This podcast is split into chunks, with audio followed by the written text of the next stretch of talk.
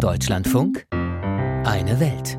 Es gibt sie auch an diesem Samstag Nachrichten der Hoffnung aus dem Katastrophengebiet. Nach 115 Stunden wurden im türkischen Gaziantep eine Schwangere und ein Mädchen aus den Trümmern befreit. Ein motivierender Erfolg für die mehr als 100.000 Helfer, die mit Hunden und Spezialgerät auf türkischer Seite Verschüttete aufspüren. Auf der syrischen Seite gibt es diese Infrastruktur nicht. Bis Donnerstagmittag konnte nur in fünf Prozent der vom Beben betroffenen Gebiete überhaupt gesucht werden. Auch die Versorgung kommt schleppend in Gang. Erst am Donnerstag konnte der erste Hilfskonvoi der Vereinten Nationen mit sechs Lkw die Grenze nach Nordsyrien überqueren. UN-Generalsekretär Antonio Guterres. Just hours ago, the first United Nations convoy crossed into northern Syria through the Bab al-Awa crossing. It included six trucks carrying shelter and other desperately needed relief supplies. More help is on the way, but much more, much more is needed. Mehr Hilfe ist auf dem Weg, aber viel mehr, viel, viel mehr werde gebraucht, sagt UN-Generalsekretär Antonio Guterres. Doch an humanitärer Hilfe für Syrien mangelt es schon seit dem Ausbruch des Bürgerkriegs im Jahre 2011. Die Provinz Idlib im dicht besiedelten Nordwesten, eine letzte Hochburg von Aufständischen, ist bis heute faktisch isoliert vom Rest des Landes. Dass die Folgen des Bebens nun die Machtpolitik von Diktator Bashar al-Assad verändern könnte, berichtet unsere Korrespondentin Anna Usius, ist wohl nicht zu erwarten. Jeden Zentimeter Syriens werde er zurückerobern, verkündete Präsident Assad schon vor Jahren. Damals war der syrische Bürgerkrieg in vollem Gange und Beobachter im Westen belächelten ein wenig den Optimismus des dürren Diktators mit dem spitzen Kinn, der sich so eisern und grausam an seine Macht klammerte. Heute gilt Assad als faktischer Sieger eines brutalen Kampfes gegen die eigene Bevölkerung, der das Land zerrüttet hat. Präsident Assad ist heute der stärkste Mann in Syrien, sagt der libanesische Militärexperte Amin Hadid. Er hat es geschafft, seine Macht zu sichern. Und zwar mit Hilfe seiner Verbündeten. Russland, Iran und die libanesische Hisbollah sind die großen Unterstützer des syrischen Präsidenten. Kritiker werfen ihm grausame Brutalität im Bürgerkrieg vor, pausenloses Bombardement der Zivilbevölkerung, Giftgaseinsätze, Folter. Um an der Macht zu bleiben, schienen Assad und seinen Anhängern offenbar jedes Mittel recht zu sein. Doch um welchen Preis? Wir haben Menschen, die seit vielen Jahren traumatisiert sind vom Krieg und von Vertreibung, die in Flüchtlingsunterkünften leben, sagt Oliver Hochides von Malteser International.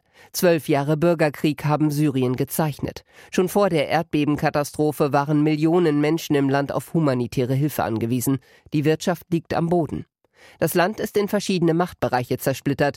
Die meisten Gebiete werden von Präsident Assad kontrolliert. Er regiert Syrien nach wie vor mit harter Hand. Im Norden halten die Kurden große Gebiete. Das ist der Türkei ein Dorn im Auge. Sie kontrolliert mit Hilfe von Milizen Teile der Grenzregion und geht militärisch gegen die Kurden vor. Und die syrische Opposition? Übrig geblieben sind nach den langen Kriegsjahren vor allem extremistische Gruppierungen, die im Nordwesten in der Region Idlib das Sagen haben. Abgeschottet vom Rest Syriens, der einzige Weg zur Außenwelt der Grenzübergang Bab el-Hawa Richtung Türkei. Von dort erreichten schon vor dem Erdbeben UN-Hilfsgüter die bitterarmen Zivilisten, Binnenflüchtlinge aus ganz Syrien, die im Nordwesten teilweise seit Jahren unter katastrophalen Bedingungen leben. Und ausgerechnet diese Region traf jetzt das Erdbeben in Syrien am schlimmsten. Das sind die Menschen, die derzeit am wenigsten haben zum Leben und äh, unter dem Erdbeben, aber auch unter diesem harschen Winter jetzt am größten leiden. Tagelang waren die Menschen im Nordwesten Syriens nach dem Erdbeben auf sich allein gestellt, bevor die ersten Hilfsgüter die Grenze von der Türkei aus passieren konnten. In Aleppo und Damaskus landeten dagegen Hilfsflugzeuge von verbündeten Ländern. Doch die Frage ist, kommen die Hilfsgüter bei denen an, die sie am dringendsten brauchen? Kritiker sagen, viel zu spät habe Assad nach dem Erdbeben reagiert, die Rettungsarbeiten kamen schleppend in Gang, zu spät wurde internationale Hilfe angefordert.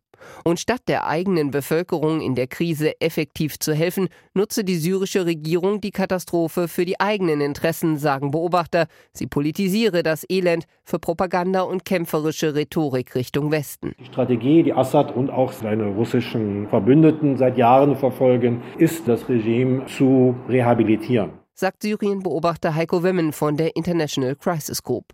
Vor allem wurde die Forderung laut, die gegen Syrien verhängten Sanktionen aufzuheben. Die EU und USA weisen das zurück. Syrien-Beobachter Wimmen überzeugen die Appelle der syrischen Regierung nicht. Grundsätzlich ist es so, dass die Sanktionen keinen Einfluss auf Hilfslieferungen haben. Insofern ist das ein Scheinargument. Das wird halt benutzt von Assad, um diese Geschichte fortzusetzen, dass alles, was in Syrien an Elend da ist, an wirtschaftlichen Schwierigkeiten, dass all das am Ende nur auf die Sanktionen zurückgeht. Machtspiele und Propaganda, sagen Kritiker. Hilfsorganisationen machten deutlich, jetzt sei es an der Zeit, schnellstmöglich allen Menschen in Syrien zu helfen.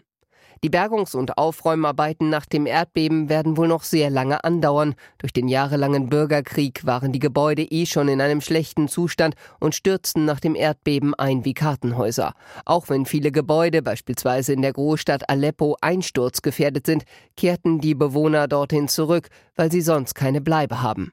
Und viele Menschen in Syrien haben erneut alles verloren. Wir müssen bei Syrien wirklich bedenken, dass es hier nicht nur um das Erdbeben geht, so Catherine Achilles von Save the Children.